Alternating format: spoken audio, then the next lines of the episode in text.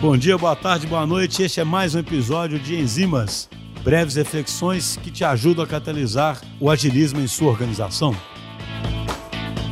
Pessoal, sempre que eu faço a palestra de Business Agility, eu gosto de, de, de tentar explicar o contexto de transformação digital, de entender por que, que o mundo agora é VUCA, ou o mundo é BANI, ou o nome que a gente quiser dar, por que, que é um mundo de tanta incerteza, de tanta invenção, de tanta inovação, onde as empresas não podem ficar sossegadas.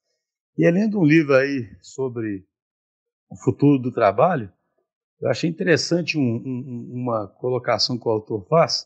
Ele fala que esse contexto agora é fruto de quatro leis.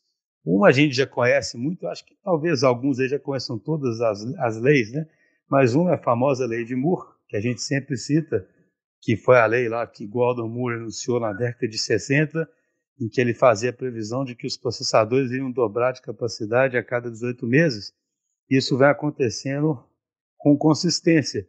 Ainda que estejamos esbarrando agora nos limites, a computação em paralelo e talvez a computação quântica vão continuando fazer essa capacidade de processamento crescer. Junto com isso, você tem a lei de Gilder. A lei de Gilder é uma lei em que esse, esse, esse, esse especialista em tecnologia, Gilder, ele basicamente prevê que a capacidade, a, banda, né, a, o bandwidth das redes, né, a capacidade de transmissão de dados das redes, cresce mais rápido que a capacidade de processamento podendo dobrar a cada seis meses, alguma coisa assim. Então vocês imaginem, é, recentemente mesmo, eu li uma notícia que já estavam pensando aí no 6G na Europa, que seria oito vezes mais rápido. Já estava começando alguns estudos. Você soma isso é, a lei de Metcalfe, que mostra que o poder de uma rede ele é, aumenta com o quadrado das conexões.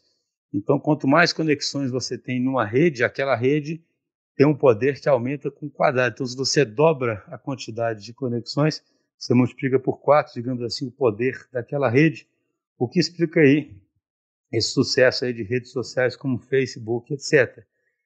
E por fim, existe uma lei que chama Lei de Varian, que é um engenheiro-chefe do, do, do, do Google, em que ele mostra que você não precisa de tecnologias novas, de inventar nada novo, para fazer muita inovação. Você tem apenas que combinar, fazer um mashup de várias tecnologias já existentes. Então, acho interessante a gente pensar nesse contexto. No final, é, as inovações surgem pelas combinações de tecnologias que aparentemente nem se é, eram adequadas umas às outras.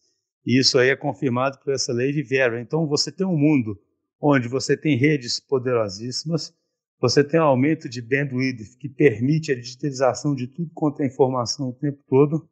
Você tem um aumento de processamento absurdo. E você tem, então, no meio dessa, dessa, dessa história toda, é, a criação contínua de inovação. E é isso aí, isso aí que explica esse mundo VUCA que a gente viva, vive, ou esse mundo BUNNY, que é uma outra sigla que o pessoal tem falado agora. É, eu acho interessante comentar sobre isso, porque ao invés da gente pensar só de forma abstrata, a gente entender isso, de onde as inovações vêm, entender que elas vêm dessa quantidade de conexões enormes, viabilizadas por essa quantidade de transmissão de dados, viabilizado por esse incrível poder de processamento.